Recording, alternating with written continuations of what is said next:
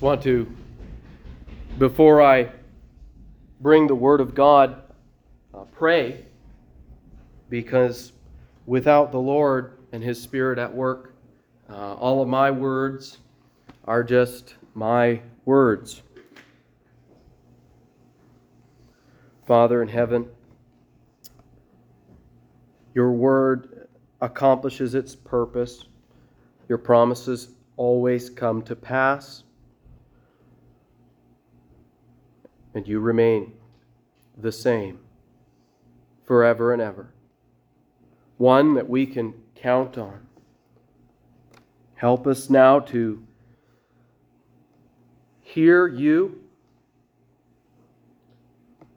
and, Father, to have the grace to follow you, to love you more and more, and to trust you more fully in our lives. We ask for this grace in the name of Jesus. Amen. How we pray reveals a lot about us, who we trust, what we believe and how we pray when we've rebelled yet again against God, as we so often do, and choose our own ways, that says perhaps even more about our lives. Where we turn when we're in need of restoration, as Judah was in the days that Jeremiah wrote the book of Lamentations. You might recall that Jerusalem had fallen because of the sins of the people. They deserved God's judgment. Now what? Where do they turn? Is there any hope? Is restoration even possible? Will Judah always be devastated?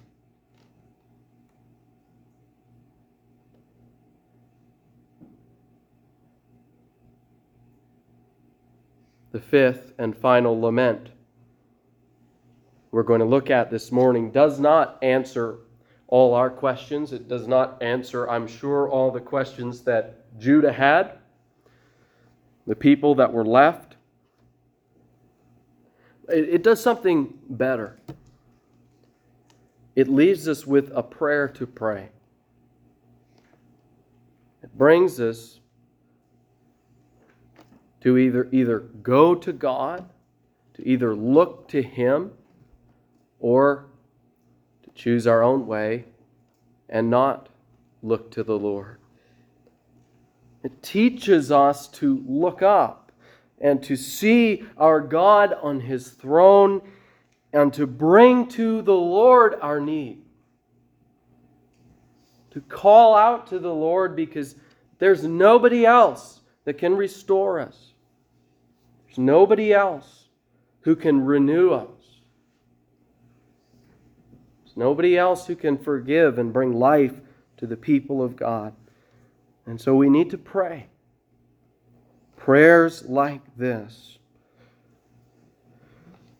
This last lament, Lamentations 5, if you turn there, begins in verse 1 and says, Remember, O Lord, what has befallen us. Look and see our disgrace. Remember, O Lord, what has happened to us. Look and see our disgrace or our reproach. At a time when it seemed like God had forgotten the affliction of his people, the poet pleads with God to remember our reproach. Now, the plea to remember or to be mindful and to look and consider, it's a cry not so much just for God to notice Israel's troubles, as if he'd somehow forgotten them, as if he wasn't aware of what they were going through. No, it was a prayer for God to remember his people to see and act, to see and say. It's when God remembers his people, and the use of that word, he acts to deliver them. That's the way that word is used. The poet is asking that God would intervene in his people's lives at a time they need him most. And in the following verses, the, the poet does recount to God the troubles of the people of Judah. This is what God desires. Though he knows all things, he desires that we bring our needs and our requests to him. And we see that in the prayers of Scripture as, as the people of God tell God what is going on and ask him to intervene. And so we have a description in verses 2 through 18, and we're going to read the whole section of Judah's need. And we see in their need a mirror of our own need of God. This is what the poet says beginning in verse 2, and I will read to verse 18. Our inheritance has been turned over to strangers our homes to foreigners. We have become orphans, fatherless. Our mothers are like widows. We must pay for the water we drink with silver. The wood we get must be bought. Our pursuers are at our necks. We are weary. We are given no rest. We have given the hand to Egypt and to Assyria to get enough bread. Our fathers sinned and are no more, and we bear their iniquities. Slaves rule over us. There is none to deliver us from their hand. We get our bread at peril of our lives because of the sword in the wilderness. Our skin is as hot as an oven with the burning heat of, the, of famine. Women are raped in Zion, young women in the towns of Judah. Princes are hung up by their hands. No respect is shown to the elders. Young men are compelled to grind at the mill, and boys stagger under loads of wood.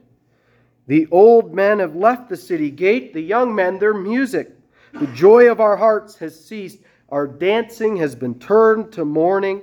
The crown has fallen from our head. Woe to us, for we have sinned. For this our heart has become sick.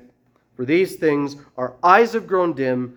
For Mount Zion, which lies desolate, jackals prowl over it. As you can see from reading this, Judah's situation after the fall of Jerusalem was not pleasant. That's putting it nicely. To summarize verses 1 to 5, their land and their homes are now occupied. And without their land, the whole people is like orphans and widows. They are in a very vulnerable position. And many of them literally were fatherless and husbandless. In addition to that, under Babylonian control, basic necessities like water and firewood were no longer easily and freely available for them. Now the impoverished Judeans had to somehow come up with payment. We, we don't know how that worked, but it was not easy for them. And their solution to this problem was not good. According to verse 6, they gave the hand to the Egyptians. That's the ESV. They gave the hand that expression means to make an agreement with someone or to submit to somebody, as many translations put it. We have here is a sad reversal of Exodus. As Judah decides to go back to Egypt for food, they think we have nowhere else to go. And we know from Jeremiah in chapters 42 to 44, that's just what many of the Jews did. Those that remained in Judah, did try to escape to Egypt. They thought we could find bread there, life will be better there. They didn't listen to the warning of the prophet Jeremiah, and they suffered the consequences. Most of them died there. They didn't trust the Lord, and their problem wasn't solved. The poet adds in verse 7 Our fathers sinned and are no more, and we bear their iniquities. Our fathers sinned and are no more, and we bear their iniquities. And I want to comment a bit more on this verse because of the way that it might be taken out of context. The poet is pointing out that the sins of earlier generations, their forefathers, are, are now bearing fruit in the lives of the current generation. The judgment came to that generation. And it didn't come when grandpa and great grandpa worshiped the idols on, on the mountains of, of Judah. And I can imagine that would be a sore spot for the current people. It could become an excuse. Well, see, uh, it was their fault, right? If they had only repented. But that's not how the poet uses this. He's just acknowledging the fact that, yes, grandpa's sins and dad's sins affect me. They are affecting the current generation. He also, at the same time, holds that generation accountable for their own sins. They were the ones who decided, let's try out Egypt. Where did we see that before? In the wilderness, when they want to go back to Egypt? How did that go for the first generation? that came out of Exodus. God judged them. And so it is that God judges each generation for their sins. And the poet says directly, and we'll come to it, in verse 16, he says, We did wrong. They were going to be held to account for the wrong they did in their generation. And the devastation was horrible. As we continue to see in, in verses 8 to 15, you've got uh, a lack of food, you've got the heat and famine, causing the people to be uh, overheated by the sun, to be parched and feverish. There wasn't anyone that was unaffected the women were raped, the princes were hung up and tortured, or however that worked, hung by their hands. The elders were dishonored, and the young men were, were made slave labor. There's no more singing in, in Judah. Now there's just wailing. Judah's party is, is gone and all that's left is mourning.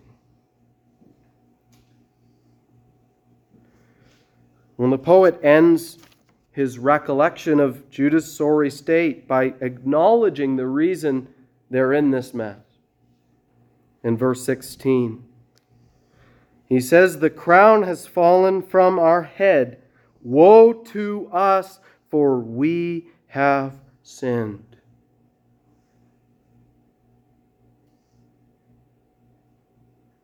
Why was Judah in such desperate need?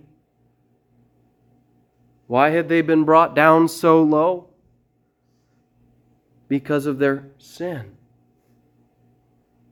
All of these other needs the need for relief from the famine, the need for relief from their oppressors stem from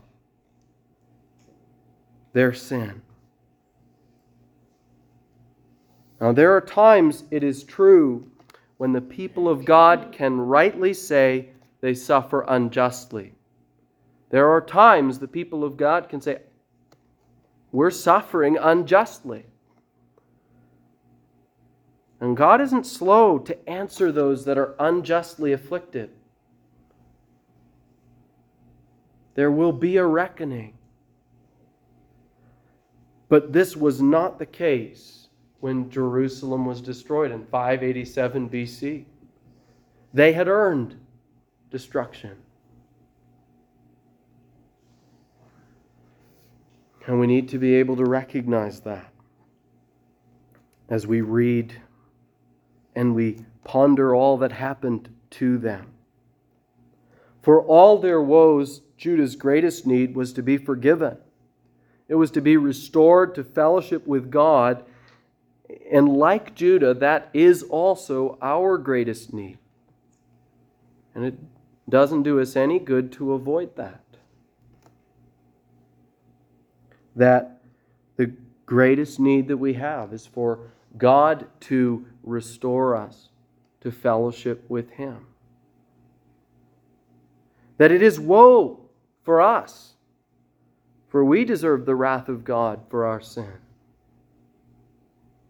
That we only have ourselves to thank when the crown has fallen from our head. And only God can restore us to life and godliness. There's no other place that we can turn. The poet knew that. That's why he recounted all that happened. That's why he acknowledged sin, and he knew that not only must we confess our sins, we need to go to God. We need Him to restore us. So he concludes not with a recital of Judah's woes, but he continues he perseveres in prayer and calls on the one who is our hope. Read with me verses 17 through 19. For this our heart has become sick. For these things our eyes have grown dim. For Mount Zion, which lies desolate, jackals prowl over it. But you, O Lord, reign forever. Your throne endures to all generations. As you can imagine, the desolation of Mount Zion, the, the apple of the eye of the people of Judah, this was sickening to the remnant of Judah. It was sickening to the, the poet as he thought about this and he wrote about this. It seemed as though chaos and evil had won on the earth. The wild beasts ruled Jerusalem now. That's a pretty desperate spot for the people of God. But you, Lord, reign forever, says the poet. Your throne endures not just in generations past, not just to the present generation, but from generation to generation. Here is the hope of the people of God that God reigns forever. And He's always the same. Although everything else changes about us, God's holiness and His mercy, His power and His faithfulness his plans and his promises, these remain. They don't change like the, the wind. It comes and goes. And though the temple in Jerusalem, God's earthly throne, was broken in pieces, his throne in heaven still stands. The Lord sits on his throne. Look around you in this world, and you won't find anything lasting, anything sure to cling to. Things come and go and change and pass away. And sure, you might find something that gives you happiness for a, for a time, maybe even a long while. You feel satisfied in, in this thing that you love. But in the end, the world is passing away. It is not going to last.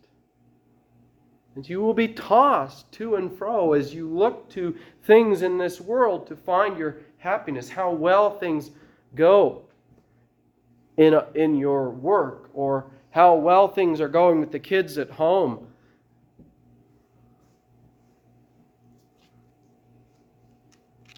How stable the, the situation of the world powers is. We're looking to those things, we're going to be depressed and worried, and honestly, you will not find peace. You will not find peace in this world. If we're looking to our own efforts, the things that we can accomplish, those are going to be broken and pass away. If we're looking to the wisdom and knowledge that we can acquire to try and figure things out, the little that we know will not change the world. We need the Lord. If you raise your eyes to Him on His throne, there you have an everlasting hope. There you have a hope that does not change. Yahweh, the self existent one. That is what his name, I am, means. He's the one who always was and always is and always will be. If there's any hope that you will have in this world, it is in him. His unchanging character.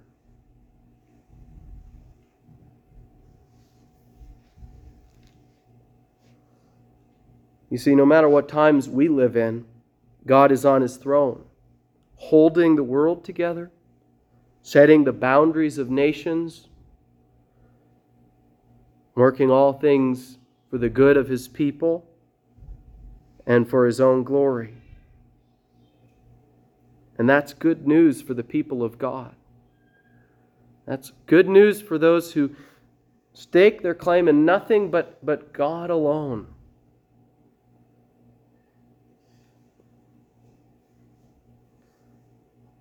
See, there's only two kinds of people those that cry out to this God and those that look elsewhere. Really, it's as simple as that. And no, lip service and praying to a God of our own making doesn't count. God calls all men everywhere to repent and to worship Him in spirit and in truth, the Lord told the Samaritan woman in John 4 24. To worship in spirit, not only externally or in this place or that place, but in our innermost being, with sincerity, not hypocrisy. I'll worship you here and I will worship this there. Jesus said you can only serve one master.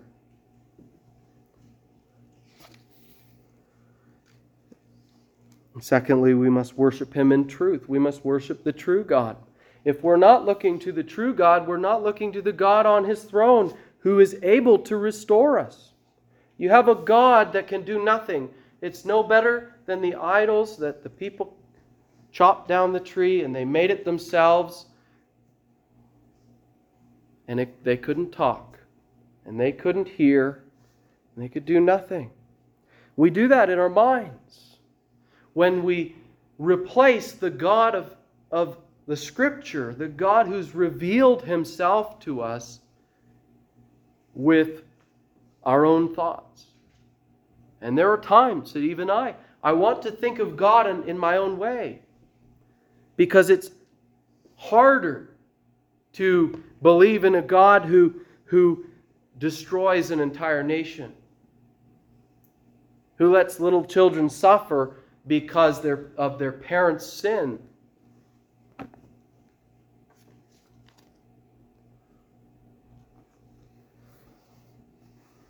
But we have to trust in the God who sits on the throne. We can't make God into our own image.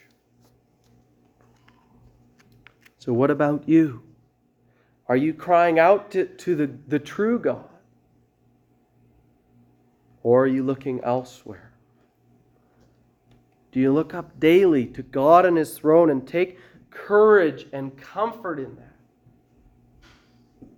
To fear Him and not all these things in the world that scare us, that are just passing away. Even the powers of darkness are trampled by Christ Himself.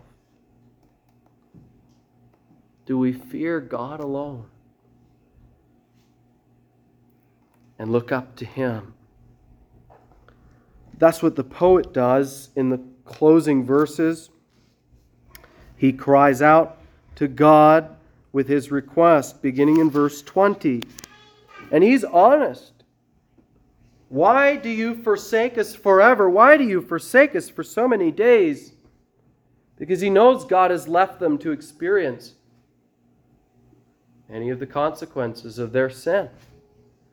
And he says in verse 21 Restore us to yourself, O Lord, that we may be restored.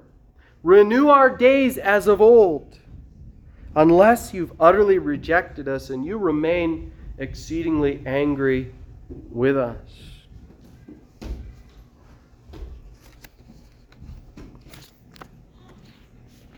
The poet recognizes only God can restore them.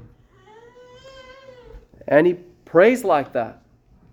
No excuses, no trying to sound righteous, no trying other options, no pretending that the people deserve mercy.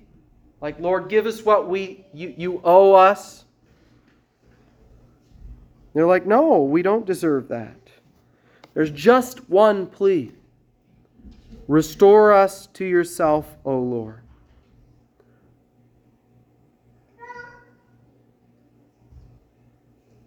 May God give each of us the grace to see that. There is no restoring ourselves. That we would know that God must restore us, that we need His grace and His strength. Because knowing that, we can go to Him in prayer, we can look to Him each and every day, seek Him and see Him who is on the throne. The book of Laments ends without a response from God. There's no epilogue, and this is what God did to save his people. Judah was going to have to wait. They had to endure 70 years in Babylon to keep looking to God and trusting His Word. And you and I, like Judah, are left with a choice in our lives. Will we cry out to this God on the throne and will we wait for His salvation? Or will we choose another path and seek salvation elsewhere?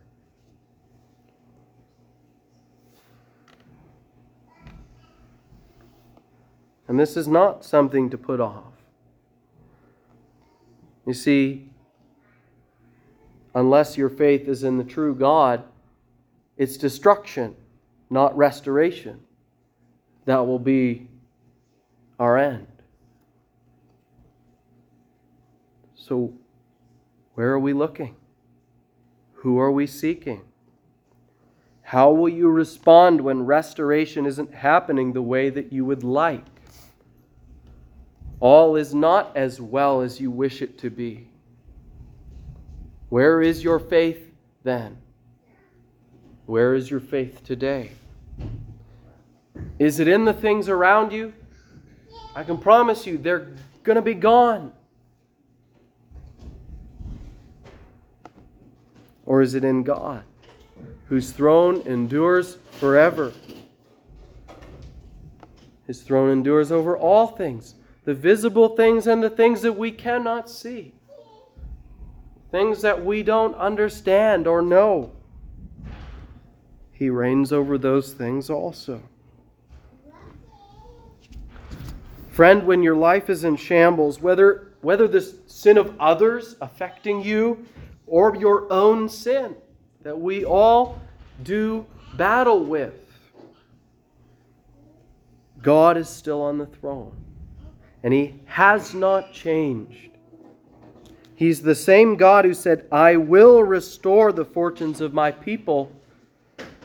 Amos chapter 9, verse 14. The same God who spoke through the prophet Isaiah and said, Can a woman forget her nursing child, that she would not have compassion on the son of her womb? Even these may forget. And life is a testimony to the fact that, yes, mothers can forget and not care for their own children. Yet I will not forget you, says the Lord. Behold, I have graven you on the palm of my hands. Your walls are continually before me. Isaiah 49, verse 15.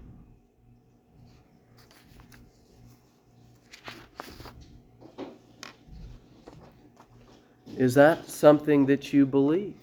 Do you believe that He really is that God? that though we sow in tears, as we heard in our call to worship, Psalm 126, the people of God will one day reap them with joy.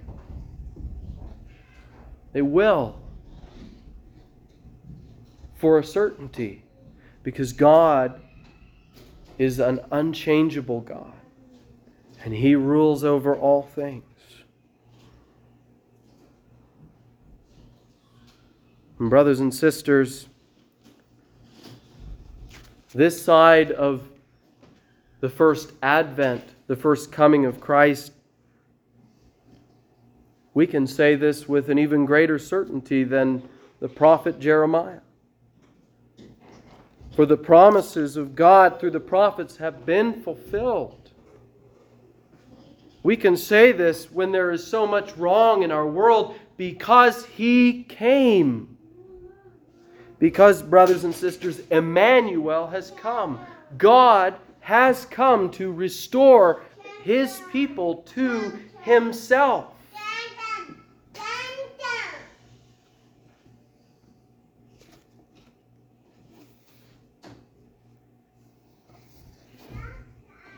He who makes the immortal, invisible God of the heavens visible, the Lord Jesus Christ, is the only one who can restore us to, him, to himself. And he has done so, for in Christ God was reconciling the world to himself, not counting their trespasses against them, and entrusting to us the message of reconciliation. 2 Corinthians 5:19.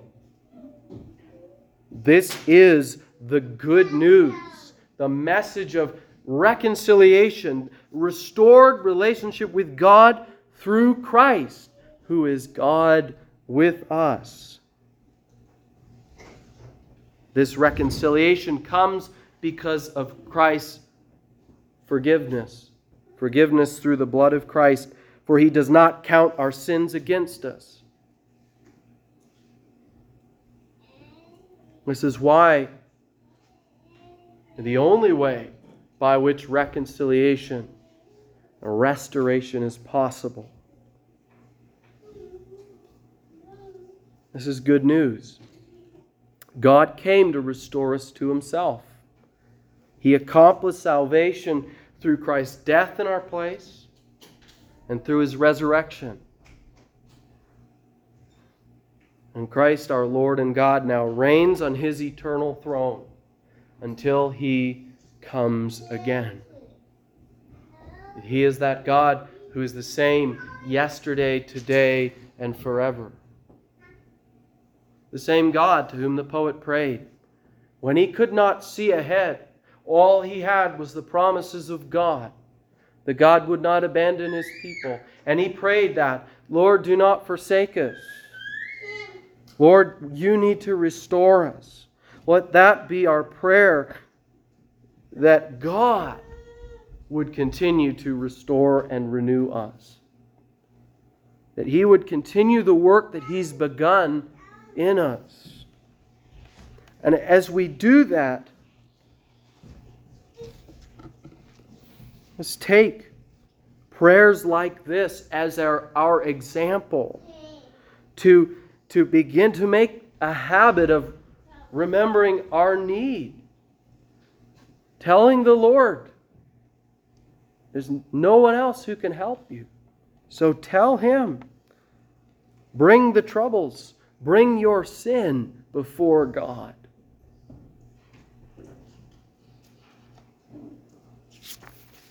You know,